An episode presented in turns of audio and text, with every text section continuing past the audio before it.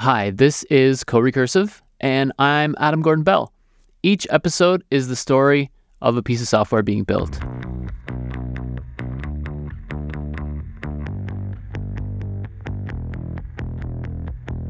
Today's story eh, actually is not a piece of software being built. It's the story about Jason McDonald and his unique path to becoming a software developer. It's a story about adversity. It's a story about change. It's a weird thing for your first full time job to be as a senior engineer. I'm dealing with massive life changes, moving cross country. I'm dealing with, you know, the lingering effects of the anxiety. That's just, that's weird. That's not normal. That's not a normal, that's not a normal career progression, certainly. Jason wrote a great book on Python development. Uh, and Jason also trained many people to code. He's a great teacher, he's a great organizer of projects.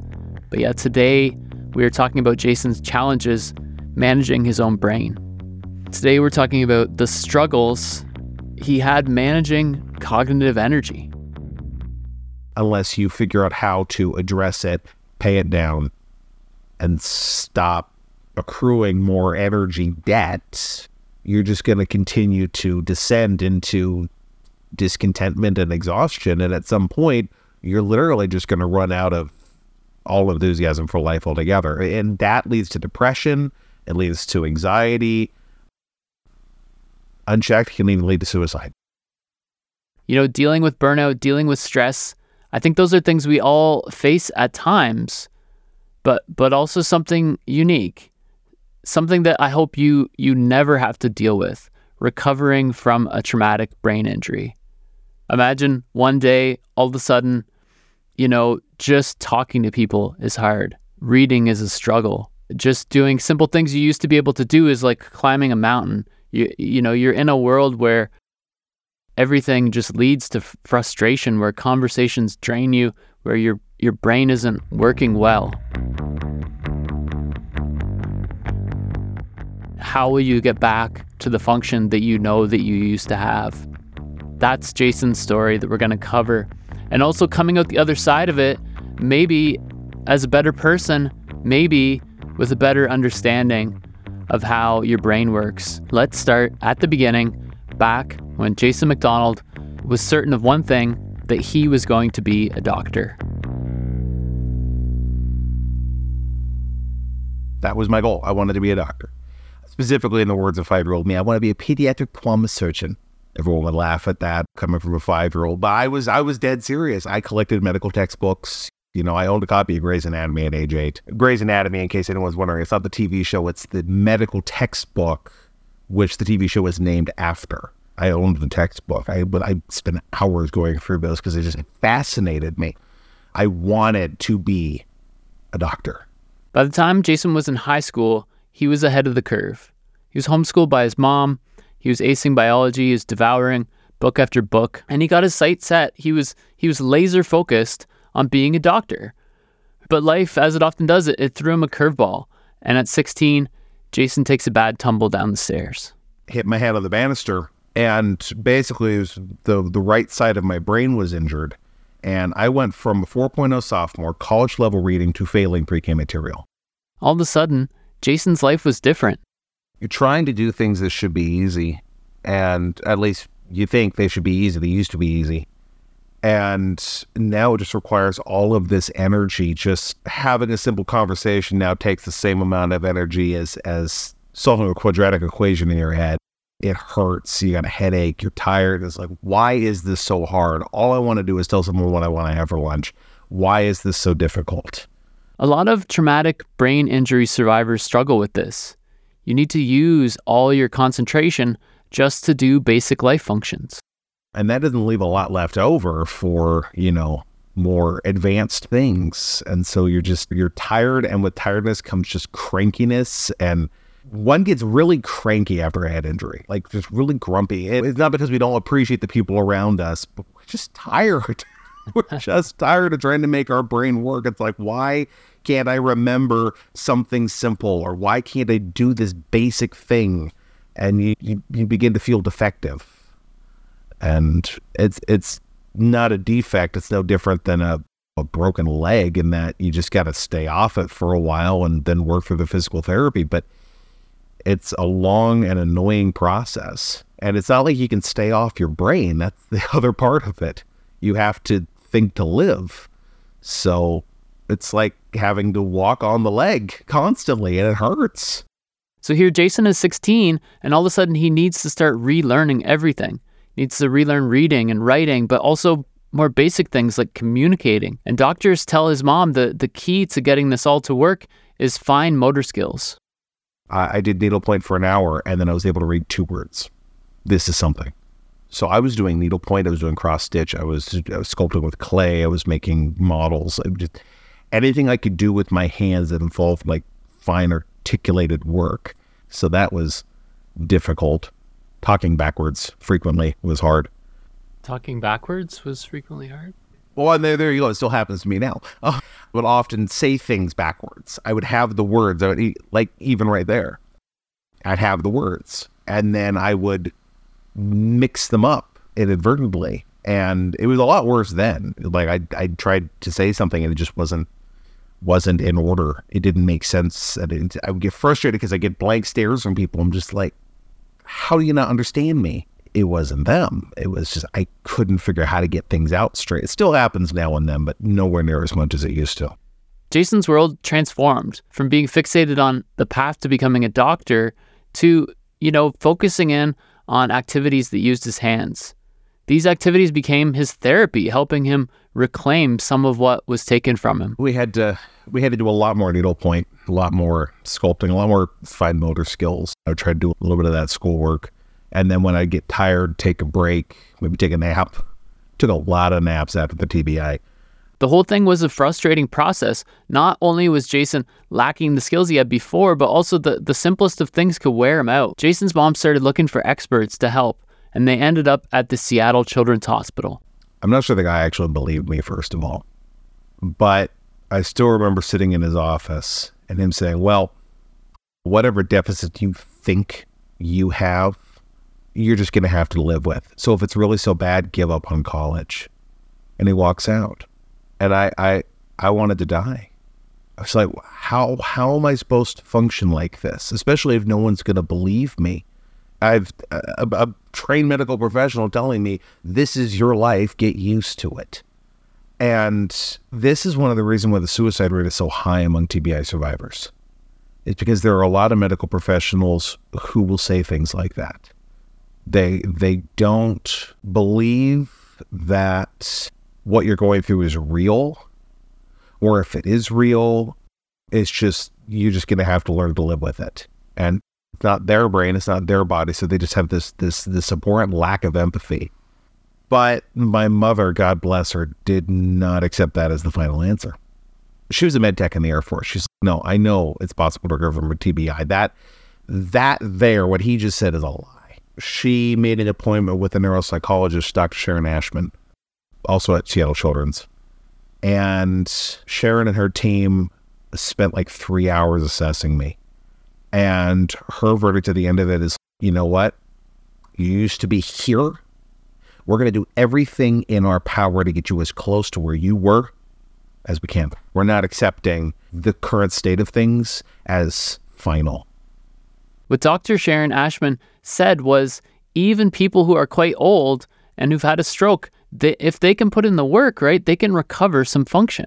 But she's like, we're, we're not dealing with a 70 year old brain, we're dealing with a 16 year old brain. It's still forming. We can do something with this.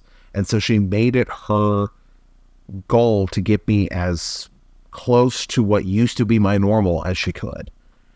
And so between her team and my mom and my teachers at, at, at Columbia Virtual Academy who were advising my, my homeschooling curriculum, we worked out just this fairly complex program of the fine motor skills and the academic curriculum and, and the coping mechanisms and the counseling and all the things I needed to be able to recover. All of the intellectual things aside of, of here's how we fix this practically, the first thing and the most, I would say the most important thing she did was hope.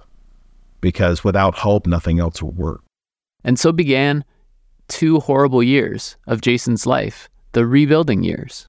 It's like trying to lift your arm because you know you can lift your arm, and yet no matter how hard you try, you can't lift it. It's one of the most frustrating feelings in the world because you know it's there, it's attached to you, but you can't make it work, except instead of your arm, it's your thoughts. I was a voracious reader. I enjoyed, I've always enjoyed reading fiction.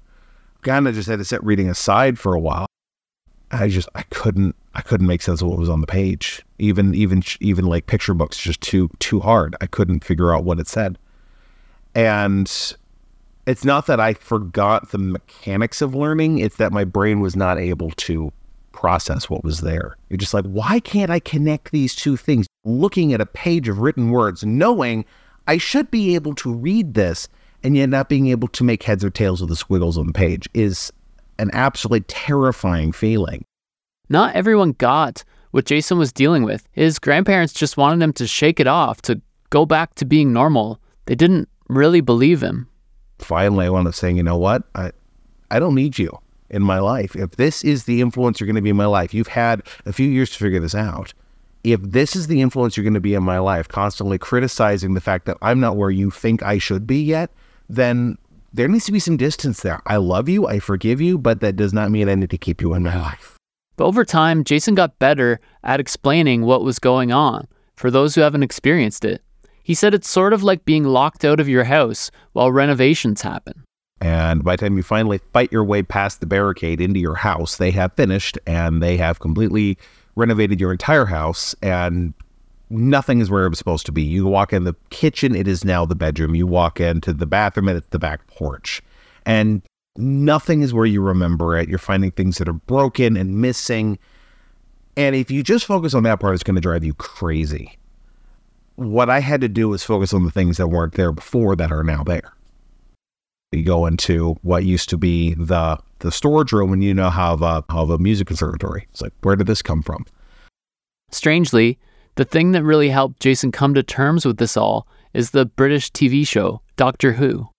Doctor Who is a low budget BBC sci fi that achieved a cult following on the basis that it just had a really creative plot.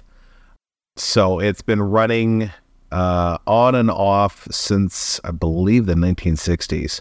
And the basic premise of the show is that it follows an alien who calls himself the Doctor. And he looks human, but he is actually from the planet Gallifrey. He's a Time Lord.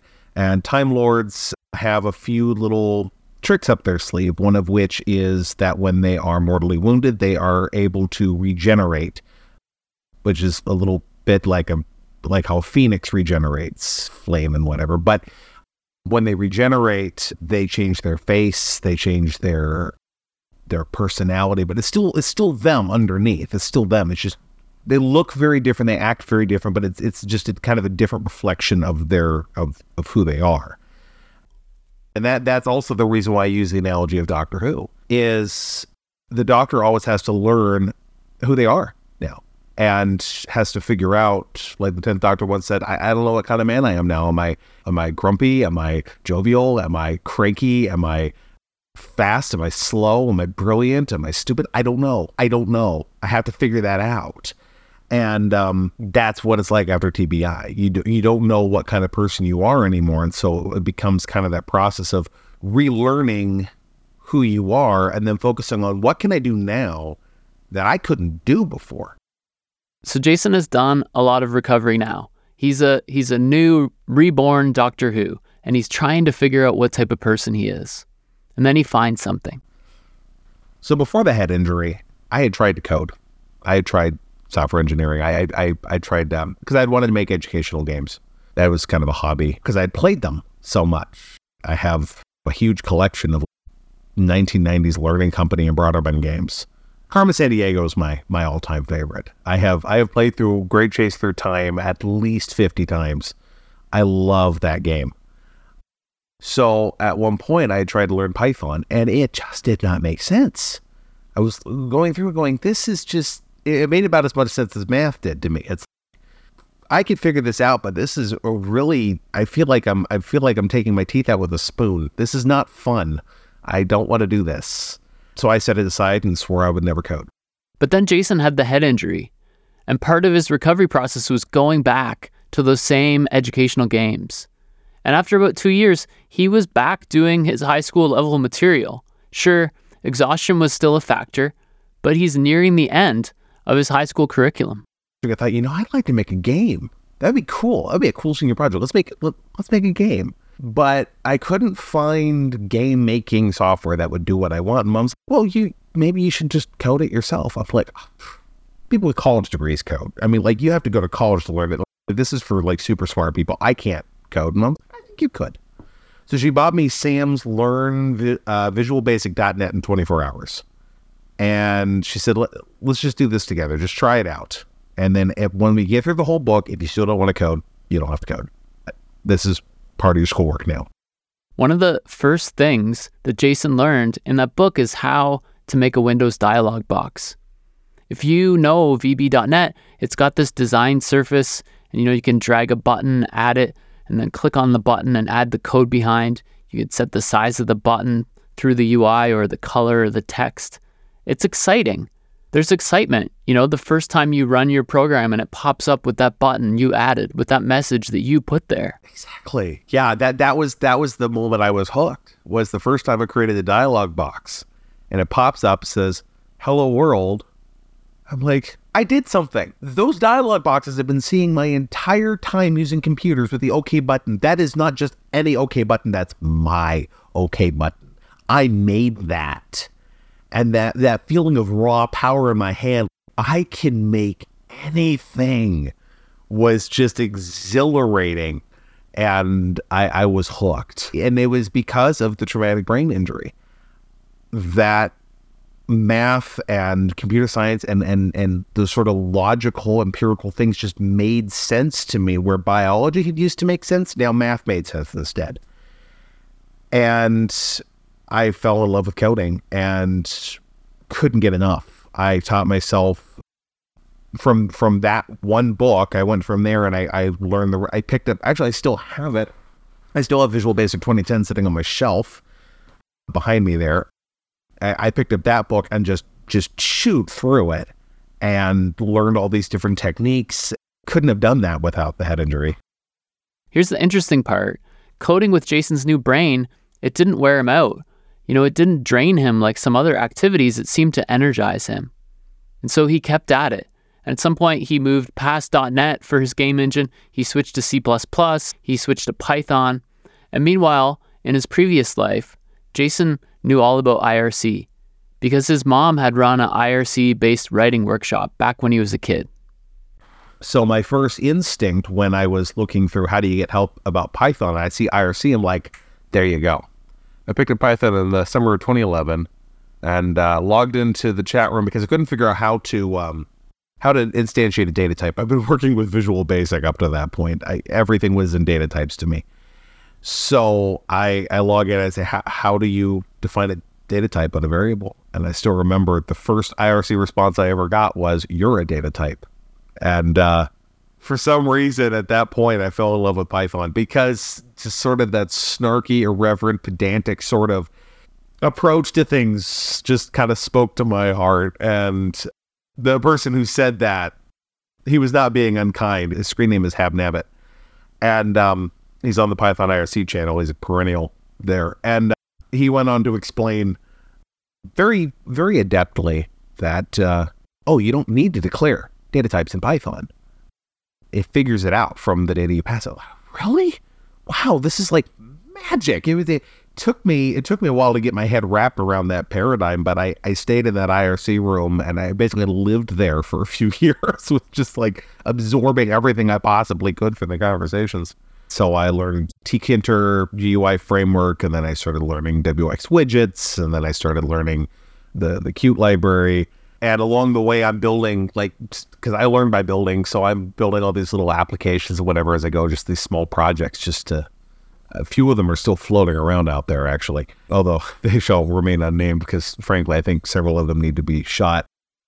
So through all this, Jason's at university. He starts in computer science. He switches to communications. He has ups and he has downs, but his real love is the coding. He's diving into C, he's diving into Python, he's hanging out on the Python IRC, and most importantly, he's just building stuff.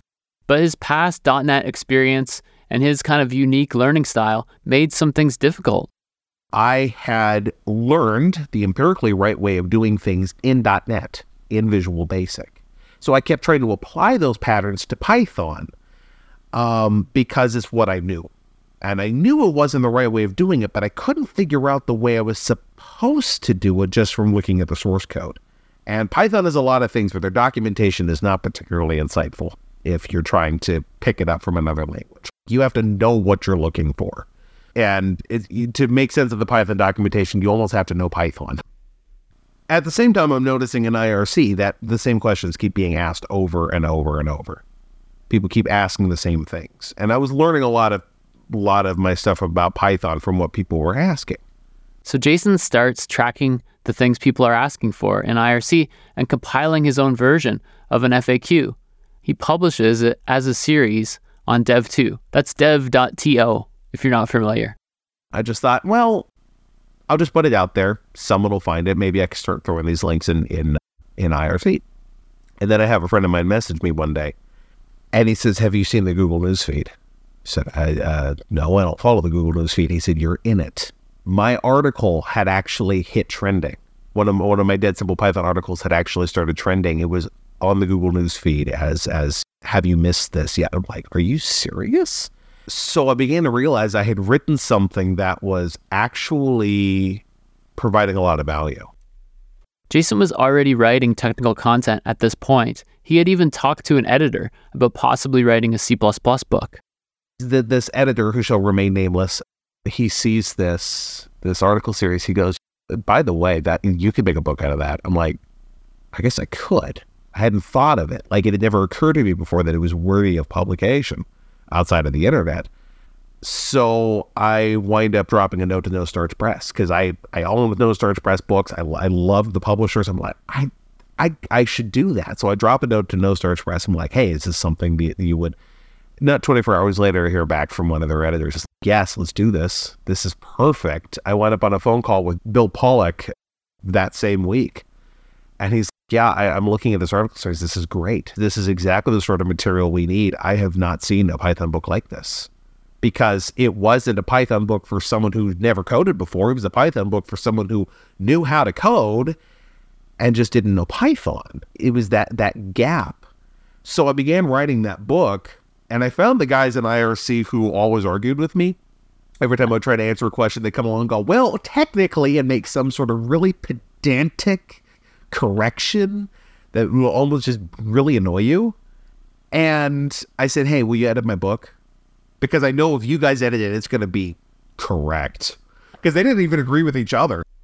So I became a Python expert in the course of writing this. I went from being a halfway decent Python coder to being an expert in the language just because I had to research and write all of these really fiddly examples. Writing examples is hard.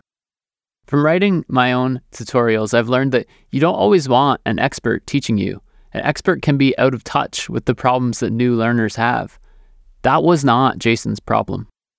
I had never lost touch with the the frustrating period of trying to learn coding or trying to learn Python where I mean, I, I once spent an entire day just trying to figure out how to run a Python program because believe it or not, nobody wrote that down. Hmm. Search the internet. You will not find a tutorial that says, here's how you run a Python program. Everyone tells you how to run a single file, but they tend to skip over what you do when you get to multiple files. I'm like, all right, chapter two. Here's how you run Python code because no one had ever told me. I had to figure it out by asking the IRC room, like, how am I supposed to run this? They're like, you don't know? No, I've never used Python before. How do you run the code? Python space dash m space, the name of the directory containing your code, which should have a, a dunder init.py file and all of the other files. And then you also need to have an entry point here to find this. Thanks. Why has no one ever written this down? It's, well, I guess we just never thought of it. I remember what it was like to not understand. So it gave me the empathy. I guess is what it comes down to. It gave me the empathy to think, oh, maybe this isn't so obvious. Maybe someone needs to write this down so they don't have to struggle where I struggle. Because that's a weird thing about our society, isn't it? a lot of people, when they struggle, they feel like it is now their right to cause other people to struggle in the same way they did. Well, I, quote, earned my stripes, and so you have to as well. And I think there's almost something a little nefarious about it. I had to deal with a boot in my neck for five years, and I just comforted myself by telling myself, I'll, it'll be my turn to put my boot in someone else's neck eventually, and you're not going to take that away from me. It's not just don't perpetrate a cycle. So Jason spends tons of time writing his Python book, years really, and he learns a lot from it, and not just about Python.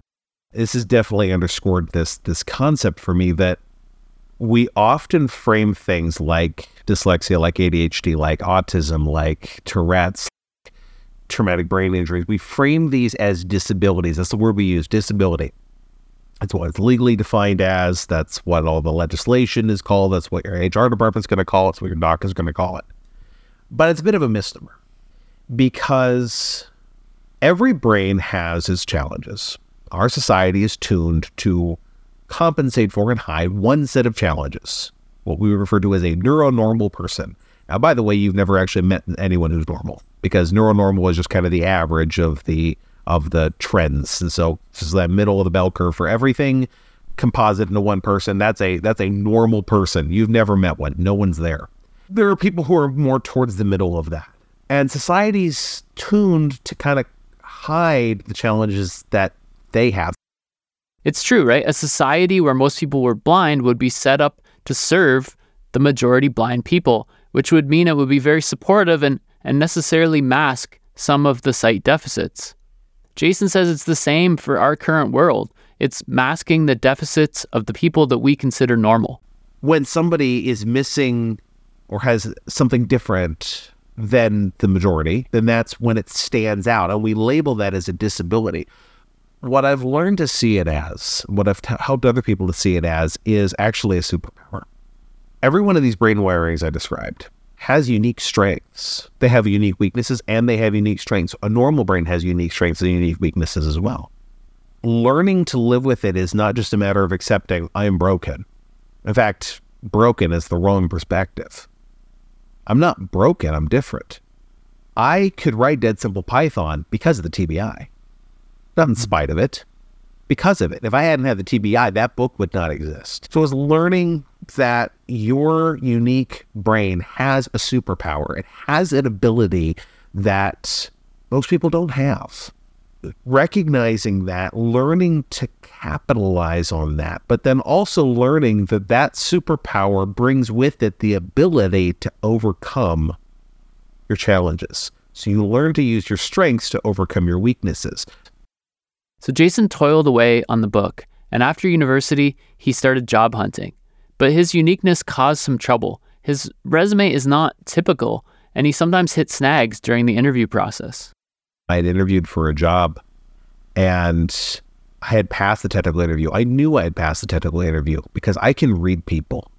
And the three people, the three software engineers who had interviewed me, were ecstatic. They're like, "Oh my gosh!" She said, "Oh, we're we're gonna recommend we hire you. This is this is you you you're going to be such a great fit for this team. We're so excited. By the way, he's he he's written books too. Oh my gosh, you guys are just going to hit it off. This is going to be great, and you can help with this. They're going on about uh, about imagining what it's going to be like having me on the team, and they're ecstatic and they're excited. And then the next day, I get the call back from the HR person who's coordinating the interviews, and she said, "Oh, we decided not to move forward with your application. the The technical team felt that you don't have enough experience." I'm like, no, they didn't say that. Someone else put the kibosh on it. And I genuinely believe it was because of my background. I knew everything they wanted me to know. I went right down the checklist. I proved it. I passed the technical interview. I answered every question, solved every coding challenge. They were excited to bring me on. A person who had never spoken to me had simply decided they didn't want me. What Jason figures is that someone saw his resume, someone who didn't get a chance to meet him, and felt like, hey, this guy's not right for the job. He's not one of us, he's another. All othering really is. Othering is, is where you say, you're not part of my group, you're part of the other group. whether it's an identity crisis or an unwillingness to recognize privilege, they have to find something that says, I am worthy of this. So they pick whatever it is. I'm college educated. I'm white. I'm middle class. I'm American. I am a C developer. I code in Vim. I whatever it is. And then they decide from there if that is what makes me special, then if you don't have it, you're not special. So now they have to attack. They have to denigrate. They have to gatekeep. They can't let them into the room. They can't give them a chance because if the other group gets in the room and proves they're every bit as smart, then that ruins the narrative. So they have to keep them out. That's all gatekeeping is. So Jason's trying to find work and he's getting a lot of rejections, and that can take its toll. Along the way, he starts having panic attacks. And then he gets diagnosed as having an anxiety disorder. And then something in his personal life happens, something that you know, we discuss, but he doesn't want to talk about. But I'll just say it's something that's really, really traumatic, something that you wouldn't wish on anyone. And that traumatic event makes him feel unsafe on like a moment to moment basis. And things really start to spiral. So if, if you've never had an anxiety disorder, then imagine if you're watching like an exciting or scary movie and the moment where the monster pops up and that feel, initial feeling like where your brain is going, do I attack? Do I run away or do I just freeze and hope it doesn't see me? Now take that moment, that second in time. For a normal panic attack, you send that out for five minutes. It just doesn't go away. And so you're you're paralyzed because you're trying to process this and and everything suddenly feels terrifying, like a threat. You don't feel safe. You feel you're anxious, you're tense, you're ready to jump out the nearest window to survive. That sort of feeling but over something that isn't the monster jumping out from behind the, the, the couch, but from not remembering the combination for your locker. That's a panic attack. So imagine being in that in that wound up state where it's hard to breathe, like your your your your your heart is racing and you're just you can't. Is it? Oh, imagine that for three months. Prolonged stress, severe emotional trauma, they can injure your brain just like a blow to the head. You know, think of victims of PTSD and the challenges that they face. Jason, going through this experience, he feels changed. And, and more and more, he doesn't really recognize himself. But he does find a job. He gets a job working for Canonical. It's a great company. And he moves cross country to take it. It's a weird thing for your first full time job to be as a senior engineer. That's just that's weird. That's not normal. That's not a normal. That's not a normal career progression. Certainly. So I'm dealing with massive life changes. I'm dealing with moving cross country. I'm dealing with with the the lingering effects of the anxiety. All all these things. I can't sort out why I keep burning out. We shipped the Ubuntu operating system to the cloud providers. If something breaks, you got to figure that out yesterday. And so it it was a lot of a lot of hurried debugging with with limited insights into what what was broken. Not a great fit for me. I did I did well enough at it, but it just and so I wound up switching to finding a coding job, switching to that. My my boss Eric at at, at Canonical was very supportive. He said, "You're a you do great at this job, but I can see the job is not great for you." So he was very very um, supportive of my of my finding somewhere that that that would work for me. Jason loved coding, right? The excitement of it sustained him through so much. But now something had changed. Something's wrong. It's not clicking anymore. I can do it. I can do it really well. No one can argue with my technical ability, but why am I not enjoying it anymore? Why am I exhausted at the end of every workday? It wasn't that I was working on this one project where I had struggled for two hours to solve a bug. And I solved it. And it worked. And instead of getting that moment of, yes, I solved it, I'm brilliant, what I got instead was, that so wasn't worth two hours. And I just sat there. I wanted to cry. I'm like, this is why I keep burning out. I haven't felt that exhilaration of, I solved it since 2018. And that's when I realized I don't like coding anymore. It's not that I can't do it, it's not even that I don't prefer it. It's the fact that it takes more energy now. And so I wind up using all of my survival energy just to code. And then I can't even make a simple meal. This is basically burnout, right? This is the world grinding you down. But Jason, because of his time from 16 to 18, because of his time he spent recovering, he's tuned into this process, right? He had days before where just doing some basic needlepoint, doing some learning games would exhaust him. And so he recognizes this feeling. He understands what's happening because he's been here before. But the problem is the thing that once gave him strength, the thing that helped him in the past is is now the very thing that's wearing him down. The thing to remember is that there is an actual scientifically measurable upper limit to how much cognitive energy you have a day. It is a function of your metabolism and several other factors. Your brain can actually only do so much. It's almost like a capacity on a generator. Once you exceed that capacity, the generator circuits are going to blow every single time. It doesn't matter what you do, you can't exceed a certain capacity. When you are not aligned with your passions and your strengths, it's going to take a lot more cognitive energy to do that task. Now, we all have things that we don't like. We all have things that we have to do that don't align with our strengths. I'm not a fan of washing dishes, but I do it every day. But the more time you spend doing something that you just don't have a passion for, the more energy you're using. And if you remember that you have a finite amount of energy, you're using up energy that you could be using for other things and need to be using for other things. So you're not just taking away from your emotional contentment, you're actually taking away from the energy you need to survive. This is why a lot of people come home fall on the couch and binge watch Netflix because they are just out of energy. The brain is out of gas and goes, I can do nothing else. And that leads to higher stress, and higher stress leads to health problems. It reduces your quality of life. It negatively impacts your relationships. It's it's going to affect everybody around you when you're out of energy. Jason says, though, there is a way out of burnout. It's our job to recognize where we are passionate and where we are skilled and where we're not. And to start that conversation, we have to lead that conversation to even the best employer. We're still just names in an HR system. We're still just numbers on a spreadsheet. They don't know us as people a lot of the time. Even the best companies don't have a magic lens to see inside of our brains. So giving ourselves grace and recognizing that the fact we're burning out is not because we're bad, we're not broken, we're not defective, we're just different. Everybody's different. Everyone struggles. Everyone has something in their life that doesn't make sense. The question isn't really whether or not we've struggled.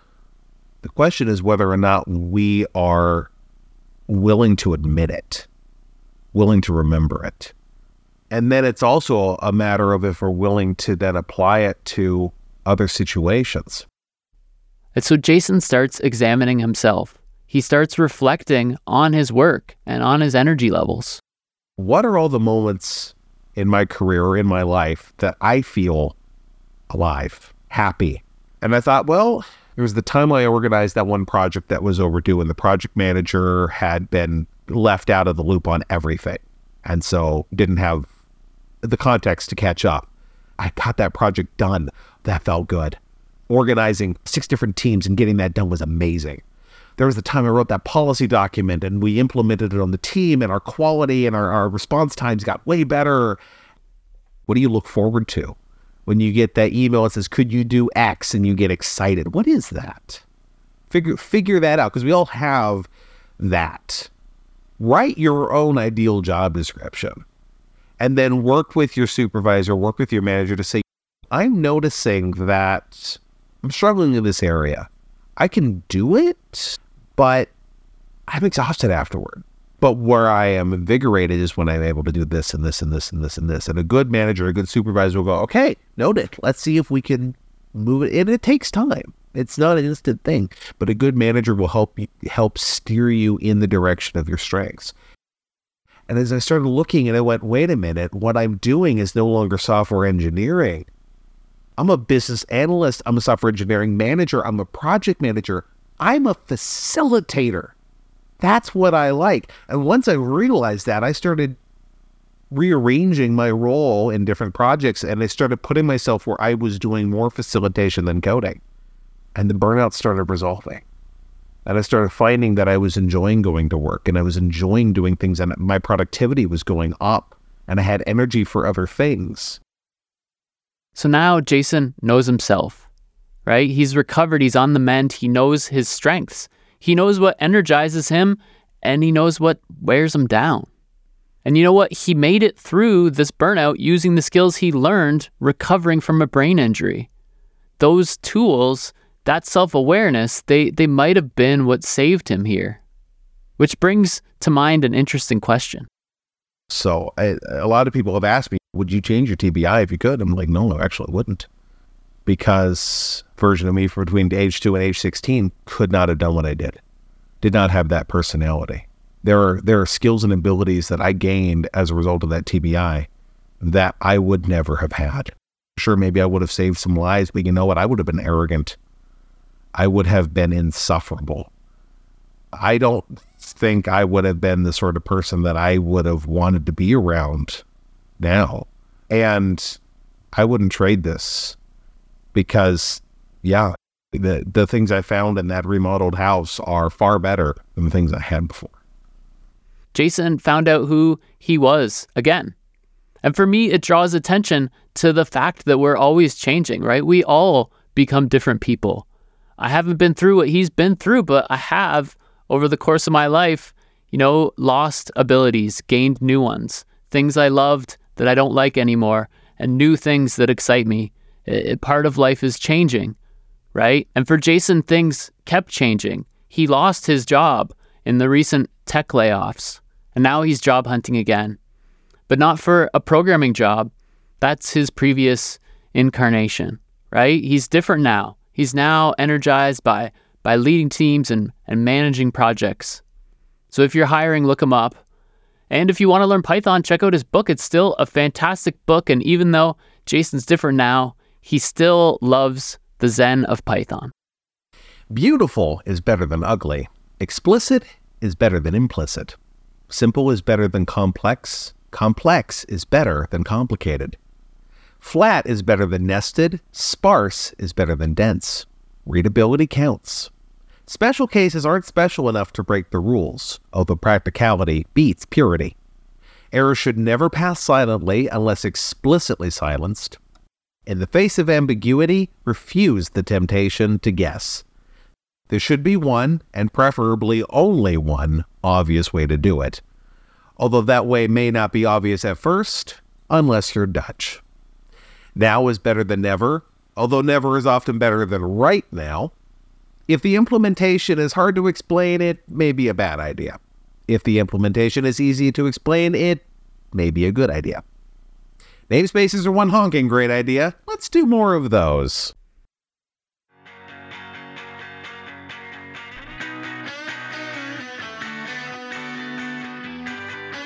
that's the episode. And if you like the sound of that, you might like Jason's book, Dead Simple Python. Also, check out the CoRecursive newsletter. Uh, it comes out monthly. I'll tell you some behind the scenes about the latest episodes. And I'd like to say thank you so much to the people who support the podcast. Uh, if you want to support it, you can go to corecursive.com slash supporters and, you know, donate some monthly money and that helps me keep going and helps me justify to my wife all the time I spend talking into this microphone and interviewing people. So thank you so much to everybody who supports the podcast. And until next time, thank you so much for listening.